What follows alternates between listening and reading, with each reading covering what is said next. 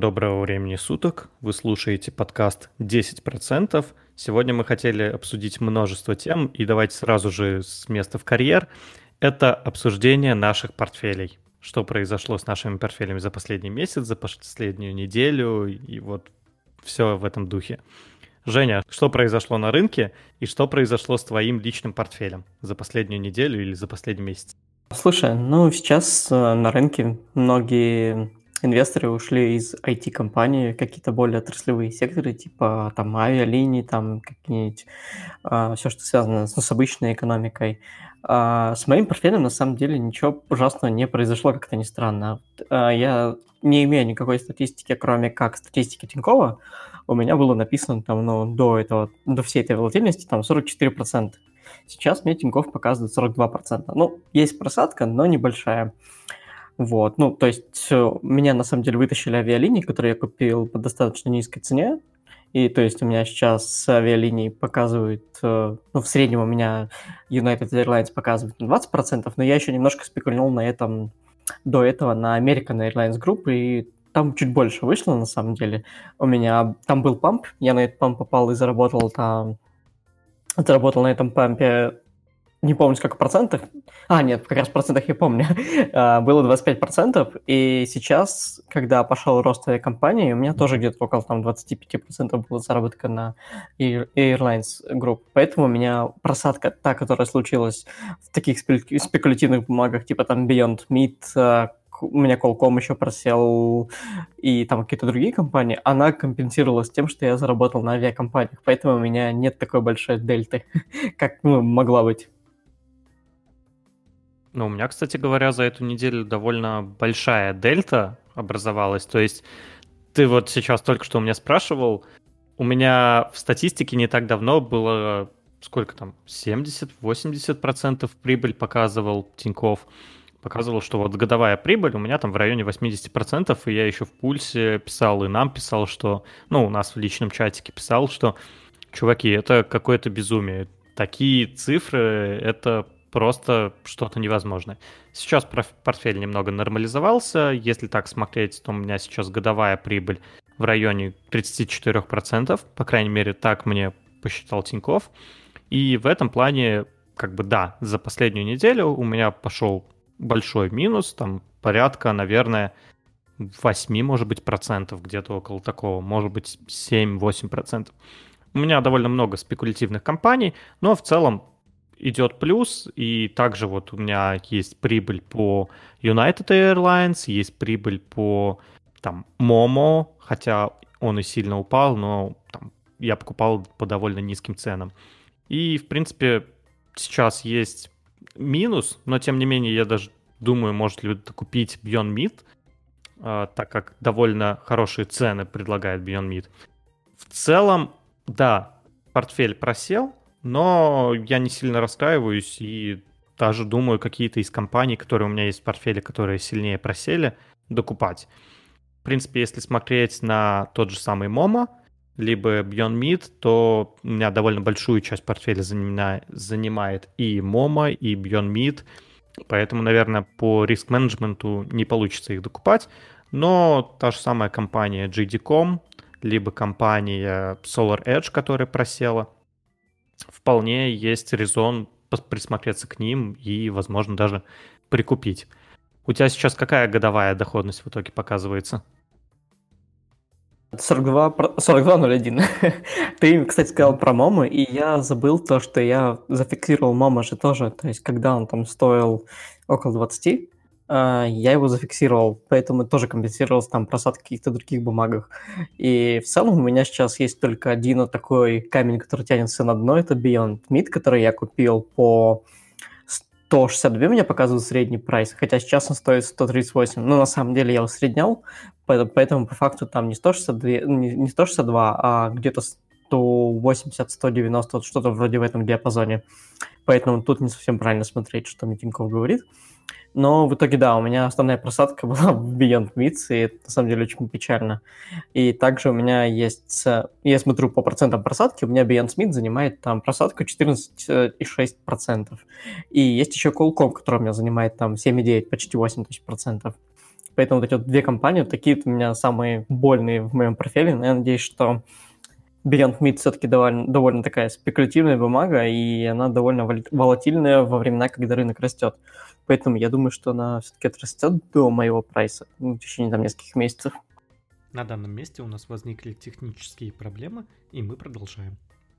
Да, мы решили наши технические проблемы и готовы продолжить. В общем, если посмотреть на Beyond Meat, то неудивительно, что Beyond Meat за последний буквально месяц, он, конечно, потерял в капитализации порядка 24%, что, да, с одной стороны, довольно много, но с другой стороны, он и очень сильно отрос. Поэтому ничего удивительного сильно в этом нету.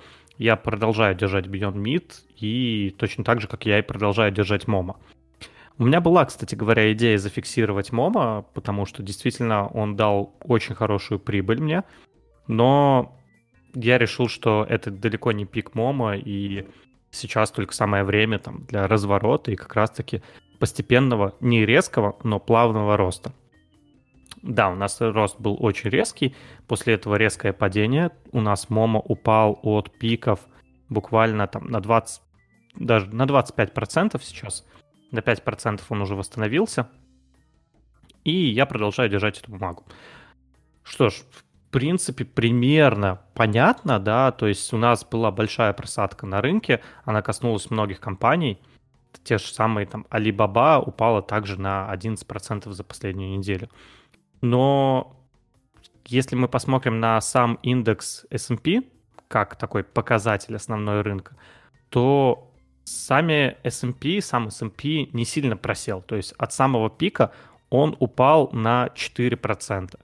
Так как, ну, даже уже, можно сказать, что восстановился, и сейчас до пиков нам буквально 2% осталось. В целом, ничего удивительного, индекс сейчас действительно рынок очень сильно перекуплен, и я как раз-таки недавно слушал какой-то, я не помню какой, если честно, подкаст про инвестиции, и там сказали, что было бы не, ну, хорошо, если бы мы сходили на, там, на 280. Вот такая адекватная цена индекса. Я сейчас смотрю вот на график, который я себе рисовал на CreditView, и 280 как раз-таки для меня это нижняя граница такого канала, который я рисовал там на протяжении последних 12 или даже 13 лет после 2008 года. В целом, да, рынок действительно перекуплен. У нас было огромное вливание денежной массы. И я не думаю, что мы сейчас резко пойдем туда, но, конечно, да, цена очень высокая, рынок колотит, но у нас деньги только вливаются, поэтому я скорее склонен думать не к тому, что индекс упадет, а то, что доллар упадет. И за счет этого сам индекс останется как бы... Он подорожает по отношению к доллару, но так как доллар упадет, то индекс по своей сути останется на месте. Такая немножко сложная, запутанная схема.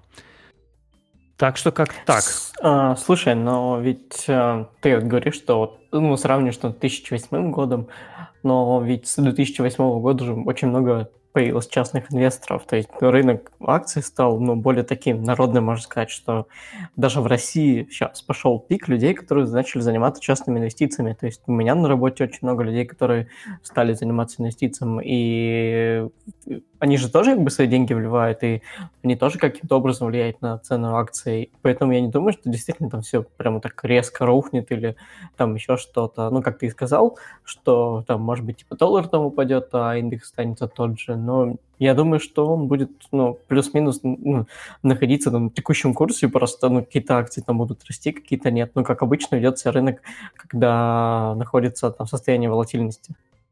Смотри, есть э, такая теория, теория пузырей. Это теория, как образуются, в принципе, пузыри на финансовых рынках и вот на рынках. И она состоит из нескольких компонентов. Первый компонент — это технология. В принципе, сейчас под вот эту технологию попадает вполне компонент э, как блокчейн, то есть криптовалюта. Многие пузыри образовались как раз-таки из-за этого, если мы вспомним там самые ближние к нам, это рынок пузырей доткомов, который появился на основе технологии интернет, а, рынок 2008 э, года.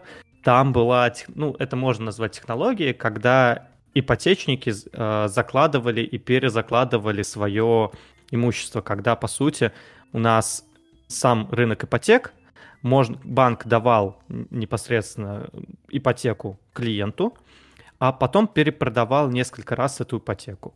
За счет этого, за счет этих перепродаж у нас образовалась огромная пирамида, которая в итоге и рухнула. Если мы посмотрим на какие-то другие там схожие пузыри, на самом деле, мне сейчас, наверное, вспоминается пузырь железнодорожный, который был в 19 по-моему, веке в Америке и в Англии. Да. И вот железнодорожный пузырь, он также появилась новая железная дорога, и вот э, новое какое-то событие. Это, это первый пункт, то, что новая технология. Второй пункт — это приток новых инвесторов. То есть в те же самые новые пузыри, а, в железнодорожные, когда появились пузыри, железнодорожный, когда был пузырь, точнее, в .NET, когда появился, в 2008 я, правда, не могу так сказать, но вот в, во времена .NET тоже был приток новых людей. В железнодорожный был приток новых людей. А, доткомов. И... Да, .NET, доткомов. Да-да-да, все верно, доткомов он называется. Вот, и это всегда сопутствуется притоком новых людей. И там на самом деле есть большая книга, я, к сожалению, не помню, как она называется. Если я вспомню на монтаже, то я прикреплю ее к описанию. Есть э, исследования целые, как происходят пузыри. И вот несколько из э, пунктиков. Первый пунктик — это новая технология, например, как это было с тем же блокчейном. Второй пунктик — это приток новых инвесторов — опять же, как это было с криптовалютой. И, кстати говоря, с криптовалютой можно сказать, что это был тоже пузырь. Как бы в 2017 году мы сильно выросли, но потом пошли на дно. Но, опять же, как мы знаем, вот все эти пузыри, а, они э, надуваются, сдуваются, а потом все-таки технология берет свое, и сейчас мы все ездим на железных дорогах, сейчас мы все пользуемся интернетом, все берут ипотеки, и сейчас, э, я надеюсь, в будущем, в будущем все-таки начнем пользоваться той же самой криптовалютой. Но приток новых инвесторов, вообще я начал к чему этот разговор, приток новых инвесторов, он был всегда. Сказать, что сейчас супер огромный приток новых инвесторов, да, возможно. Сказать, что у них огромное количество денег, ну, наверное, все-таки пока что не готовы вкладывать э, эти деньги ну, не, не готовы вкладывать так много денег. То есть люди больше готовы вкладывать там в недвижимость, еще куда-то. Если мы говорим про США, то в США инвесторы, там каждый второй инвестор. То есть там каждый занимается своей пенсией самостоятельно, и каждый инвестирует самостоятельно. То, что у нас начинает это прорастать, потому что появились удобные средства, такие как ну, брокеры у банков, у нас их довольно много, это скорее такая небольшая капля в море, и я бы не сказал, что она сильно на что-то влияет. Вот, по крайней мере, так. Робин Гуд появился в Америке, да, вот Робин Гуд повлиял немного. То, что у нас начали инвестировать, ну, я не знаю, Россия по-моему, занимает 2% мирового ВВП. Э, не-не-не, я просто говорю, что если в России начался ну, темп такой, ну, роста инвестиций, то я думаю, что на мировом как раз рынке эта тема будет еще популярнее, потому что, как мы знаем, что мы всегда, ну, как бы это ни казалось, немножечко отстаем всегда от всего. И просто то, что вот мы начали инвестировать, такой показатель, что это стало, ну, более таким народным, что ли, явлением. Так погоди, Россия, наоборот, в банковском деле занимает да, лидирующие да, позиции. Да, но все-таки с инвестициями мне казалось, что мы всегда отставали вообще от всего. Согласен, да. Вот в той же самой Америке, в Европе о своей пенсии учили заботиться вот там с детства, а у нас все-таки такой СССР был, коммунизм, когда мы надеялись на государство, что государство даст нам пенсию, и вот это как-то до сих пор осталось, и постепенно все-таки мы приходим к капиталистической экономике, и более молодое поколение уже больше задумывается об этом. Но я бы сказал, что все равно не все. То есть из моих ну вот из моего личного окружения, ну, наверное, несколько человек занимаются инвестированием, но это примерно процентов может быть 10. Но, опять же, э, это нельзя брать как бы за такой надежный источник данных. Понятное дело, у меня довольно специфическое окружение. там, условно, программистов, которые вот могут себе это позволить, и тем не менее. И, опять же, в России как бы там своя специфика. Поэтому это такая личная статистика, которую я вот для себя провел. Ну, примерно так накинул. В целом, да, более сейчас становятся инвестиции более популярные, но сказать, что это прям меняет рынок, мне кажется, наверное, нет. То есть приходят деньги, которые, так сказать, глупые деньги, которые просто видят, что все растет, и покупают акции Теслы. Но сказать, что вот их приходит много, скорее это более молодые люди, у которых не так много денег, но они хотят купить акции Теслы. Они могут подвигать рынки небольших компаний, но сказать, что они подвинут весь S&P, я думаю, скорее нет, чем да. Ну окей. Ну, короче, я, просто понял твою точку зрения. Я, на самом деле, я с ней относительно согласен, что, ну, типа, они вряд ли смогут что-то подвинуть, но, блин, на самом деле сейчас ну, довольно сложно судить о том, что смогут они или не могут. То есть нам тот же э, Reddit показал, что при желании ну, могут там... Хотя ладно, с Reddit это скорее исключение, чем правило. Это шпам был скорее точечный, чем масштабный.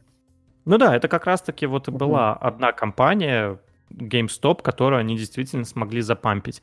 Те же самые более крупные компании, они не смогли подвинуть, но там скорее была проблема уже в коммуникациях. То есть начали пампить множество разных компаний, которые в итоге э, распылились и пытались запампить сразу пять компаний, а на пять компаний их уже в итоге-то и не хватило.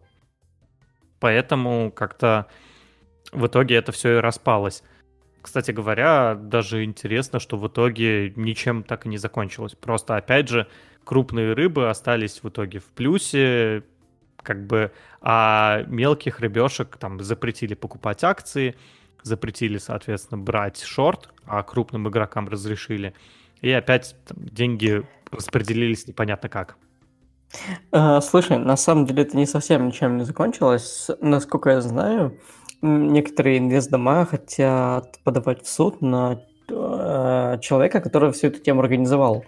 Поэтому, ну, мне кажется, эта история еще будет какое-то время продолжаться, как минимум, ну, как минимум, это будет э, с точки зрения там последствий, что, чем это коснется для людей, которые занимались этими спекуляциями. Ну, может быть, не всех, а вот тех, кто это организовал. Ну, если честно, я тогда вот не удивлюсь, потому что в реальности я бы сказал, что, наверное, нужно вот а, организовать такое, потому что если такого сейчас не сделать, то в будущем наверное, могут быть такие вещи просто повторяться. И рынки будет лихорадить все больше и больше, потому что людям все проще и проще стало объединяться. Опять же, интернет есть сейчас у всех, и людям довольно легко объединяться в группы и действовать сообща. Но, насколько я знаю, там не было сговора, то есть э, сговором считается та сделка, которую, соответственно, люди сделали в сговоре. А тут человек просто сказал, я покупаю, вроде бы хорошая компания, ребята, покупайте тоже вместе со мной. То же самое, по сути, делают все банки, все брокеры, они также рекомендуют какие-то акции, и по идее нету такого закона, чтобы их, так сказать, прищучить, вот организаторов вот этого всего. А, смотри, это тоже не совсем так, что ты говоришь, что у них там не было сговора. Формально, да, он не сказал, что типа там, да, покупайте то, что я покупаю. Но объективно он организовал чатик в том же самом Дискорде, где они там, или там на Reddit, да, в Reddit они писали о том, что, ну, координировали свои действия, те, кто поддерживает его движение. Э, я, честно говоря, уже немножко запамятовал, как это все происходило в начале, то есть, насколько помню, это как-то через опционы все проворачивалось. Но идея в том, что как раз-таки все это было по типу, вот есть сообщество, один скопал бумаги, и другие подхватывали всю эту тему. И потом другие начали там просто там показывать на своем примере, что вот я купил там какое-то количество бумаги, и вы давайте покупайте тоже. И я даже сидел в чатике, они там действительно писали, там, давайте там покупайте, покупайте, там, какой-то момент там продаем, потом покупаем. И конкретно кого называть виновником уже довольно сложно, потому что вот этот человек, он, скорее всего, не был причастен э, к пос, ну, последующим действиям. То есть, да, он, возможно, начал эту тему, он заработал, вывел деньги, потратил эти деньги на, там, на благотворительность, насколько я знаю. но потом, когда уже произошел там ну, основной памп, дальше он уже не участвовал, насколько я помню. Они же еще очень хитро покупали. Они покупали не сами акции, а покупали опционы на акции. И за счет этого брокерам приходилось скупать акции по более высокой цене.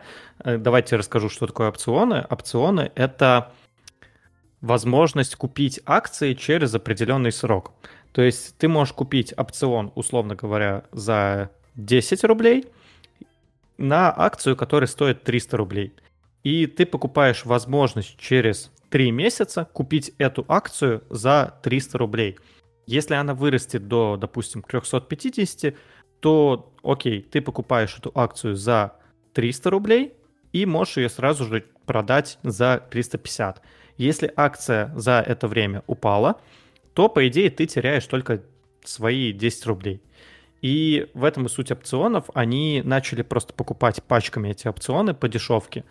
И брокеру, чтобы в итоге выполнить эти обязательства, потому что он мог не выполнить обязательства перед своими клиентами, они начали скупать эти самые акции, чтобы потом можно было продать их непосредственно участникам рынка.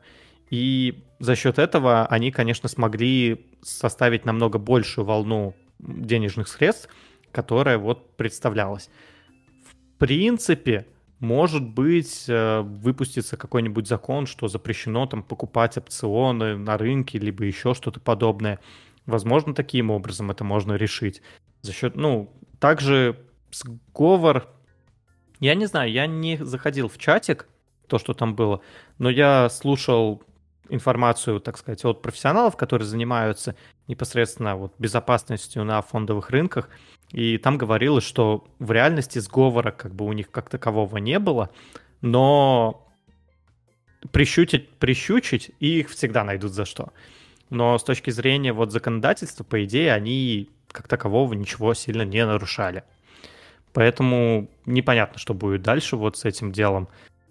Но, конечно, если будет продолжаться и можно будет сделать такое еще пару раз, и это никак не отразится вот на самих людях, то есть если это останется вне закона, и что люди как могут так объединяться, скажем так, и то тогда это, конечно же, плохо, потому что рынок будет очень сильно лихорадить. Да, я согласен. На самом деле, вот у меня вот за, по-моему, неделю назад, когда вот была вот основная вот присадочка, там у меня в один день просто вообще какие-то колоссальная дельта была. То есть у меня с утра, ну, грубо говоря, там была минус там 30к, к у меня там уже стало плюс 30к. вот, ты такой думаешь, блин, вообще что происходит? Ну, я просто, я, честно говоря, не заметил процентов, потому что, ну, я все-таки, я, я ожидал, что это отрастет, уже после того, как это отрастет, я хотел зафиксировать там, ну, убыток, грубо говоря, ну, не зафиксировать скорее, а просто посмотреть, насколько у меня просел портфель. Вот, но вообще, тут довольно такой спорный момент, чтобы я, на самом деле, предпочел бы там, ну, стабильный рост в течение года, там, ну, грубо говоря, там, 10%, как там считается сейчас средняя годовая доходность на рынке, а, либо там, ну, такие вот жесткие э, колебания, чтобы можно было понимать, когда там ходить, когда фиксировать, и тут, да, довольно неприятно, что ты видишь просадку, и тебя психологически это давит, но хотя ты понимаешь, что это отрастет. То есть сейчас такое время, что нужно потерпеть, то есть ты точно войдешь. Ну, только потерпи немножко. Вот, и тут, да, довольно такой вот вопрос, что чтобы лучше было бы либо стабильный рост небольшой, либо вот такие вот колебания. Ну, на самом деле, наверное, даже колебания лучше, потому что если ты инвестор, то ты не боишься просадок, потому что ты вкладываешься только в те компании, которым ты доверяешь. Если ты трейдер, то на колебаниях ты, конечно же, можешь больше заработать, потому что понимаешь, когда нужно входить в рынок, когда выходить. И, по идее, с одной стороны, ситуация вин-вин выходит, с другой стороны, вот эта нестабильность, она очень сильно рушит экономику саму по себе какие-то компании могут разориться, какие-то компании могут э, просто из-за отсутствия денег э, увольнять своих сотрудников. И вот это весь поток плохих новостей, они обычно могут пойти просто как снежный ком. Опять же, в том же самом 2008 году обанкротился один банк, Lehman Brothers, по-моему, они назывались, если я не ошибаюсь. Обанкротился банк, И после этого пошла волна как снежный ком.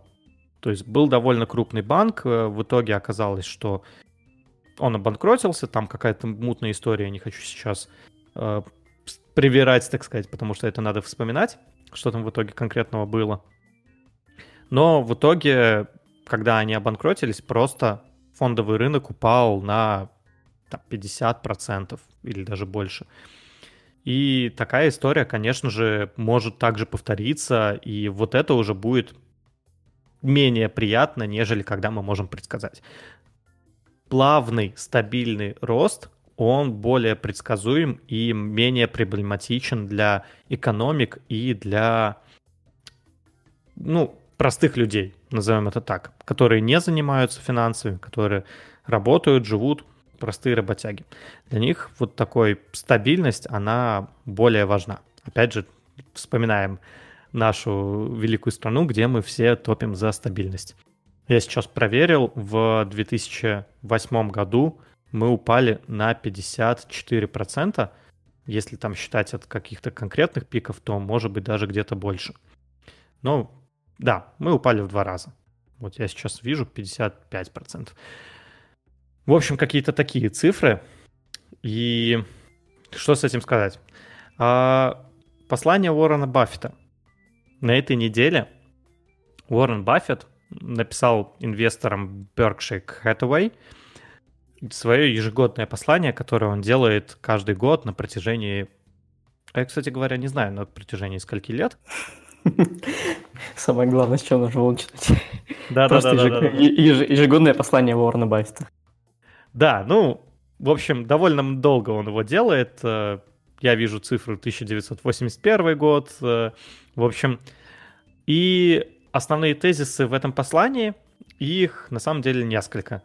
И название статьи даже вот, которую я сейчас э, читаю, «Дивиденды получит даже обезьяна», конечно же, имеется в виду то, что сейчас довольно много дивидендных акций, есть куча Э, дивидендных аристократов. И было бы желание, можно довольно легко получить эти самые там, дивиденды. А, и за счет этого, как бы за счет дивидендов, мы покрываем э, десятилетние treasuries, облигации э, США, и конечно, это более выгодно просто купить там дивидендные акции и получать прибыль выше, нежели на десятилетних treasuries. Это первое. Второе, опять же, это про те же самые облигации. Это не то, в чем надо сейчас сидеть. Это вот цитата.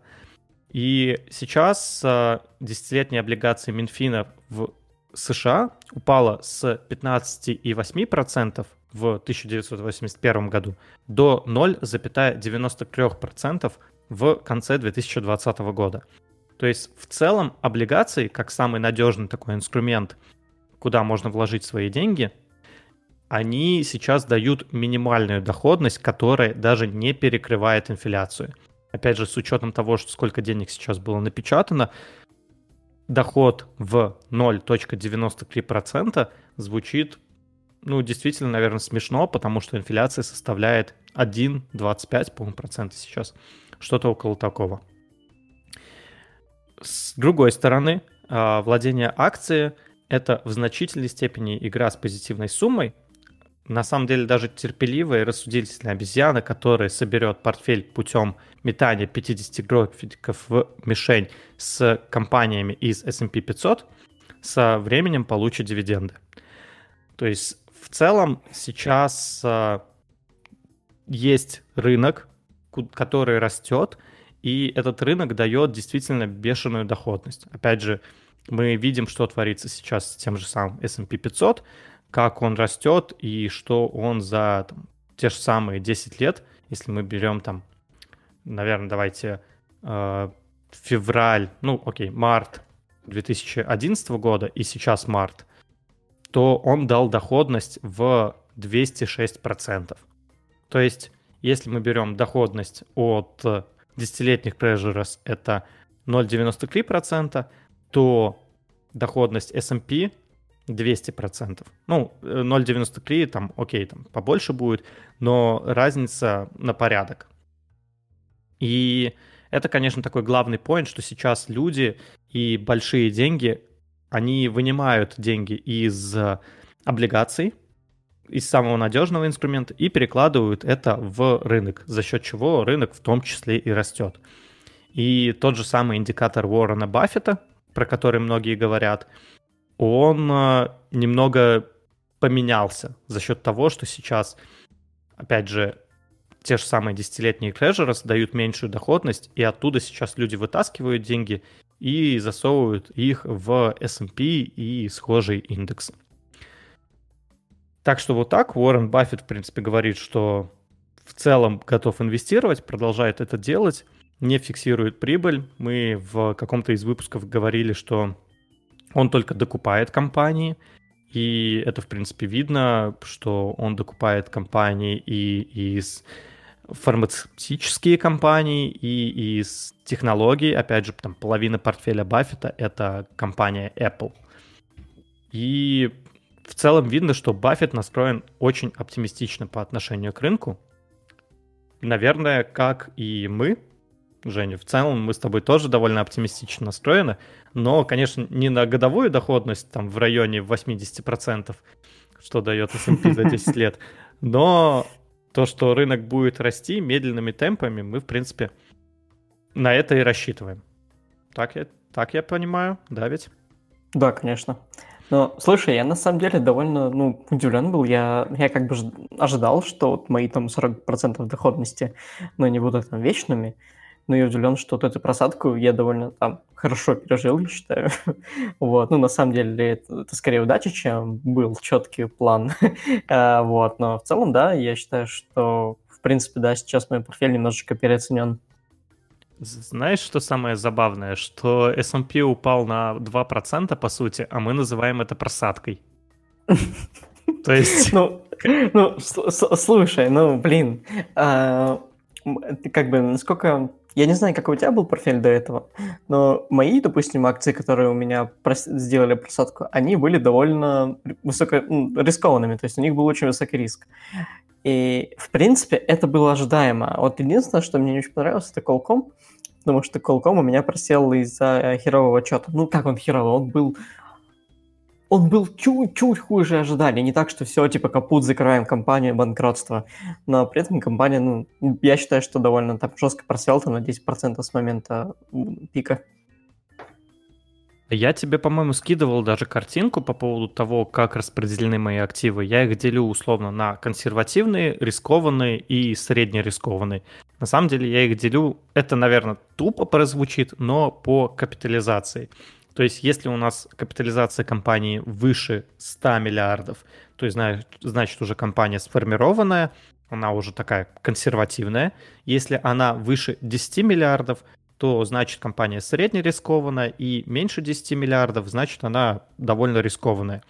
И вот сейчас в моем портфеле, это, конечно, такое просто как я распределил для себя, и вот я примерно пытаюсь сделать так, чтобы консервативных у меня было порядка 25%, а остальное где-то пополам поделено.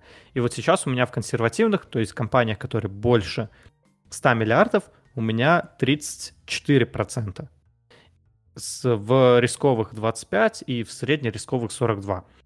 Надо немного, конечно, пересмотреть этот портфель, но в целом вот я стараюсь, чтобы у меня были вот и консервативные, то есть такие крупные компании, и более рискованные, то есть более мелкие компании.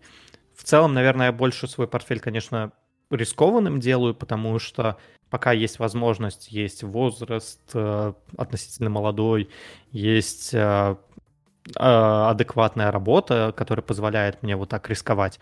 Но с другой точки зрения, вот все-таки консервативную часть я какую-то оставляю. Сказать, что там поддерживаю облигации, нет, я туда не вкладываюсь, но вот какая-то небольшая консервативная часть, которая выражена крупными компаниями, такими как AT&T, там какие еще там у меня, например, из крупных есть? Microsoft, который довольно крупный. Ну, я хотел сказать JD.com, ну, окей, Pfizer. Pfizer тоже довольно крупный, тоже немножко долю нарастил. Вот, поэтому у меня в целом просадка была, но у меня до сих пор идет плюс, э, и сейчас показывается там плюс 34% э, вот, годовой, как, по крайней мере, посчитал Тиньков. Тем более, я единственное, что зафиксировал прибыль в ТКС Групп, я про это уже говорил, я часть в ТКС оставил, но часть вот зафиксировал. Это, наверное, единственное, что я сделал из э, фиксации и из доставания денег из моих активов. Окей. А, на самом деле у нас есть еще одна тема, и она довольно коротенькая. Это про бота. Я решил коротенько рассказывать про бота, как идет э, процесс, сколько денег он мне там заработал, сколько потерял. И сейчас информация такая, что на текущий момент было у нас 200 долларов, вначале было 150, доросли до 210. Я 10 долларов вывел, я про это писал в телеграм-канале. Но сейчас бот э, как-то начал либо тупить, либо еще как-то странно себя вести. И сейчас у него, у меня на счету 167 долларов, то есть с 200 мы упали до 167. В целом не супер большая просадка, я все равно пока что в плюсе, но вот мы пока дорабатываем стратегию, и пока по позициям я вижу как где-то плюс, где-то минус. Буду, опять же, держать в курсе. Я не знаю, сделаем эту рубрику регулярно или нет. Будем смотреть уже по настроению. Так, в целом, наверное, все. Спасибо за прослушивание. До скорых встреч. Пока-пока. Доброго времени суток. Я пытался. Ты че? Я, я, я чувствовал, что я справился, а ты тут, зараза.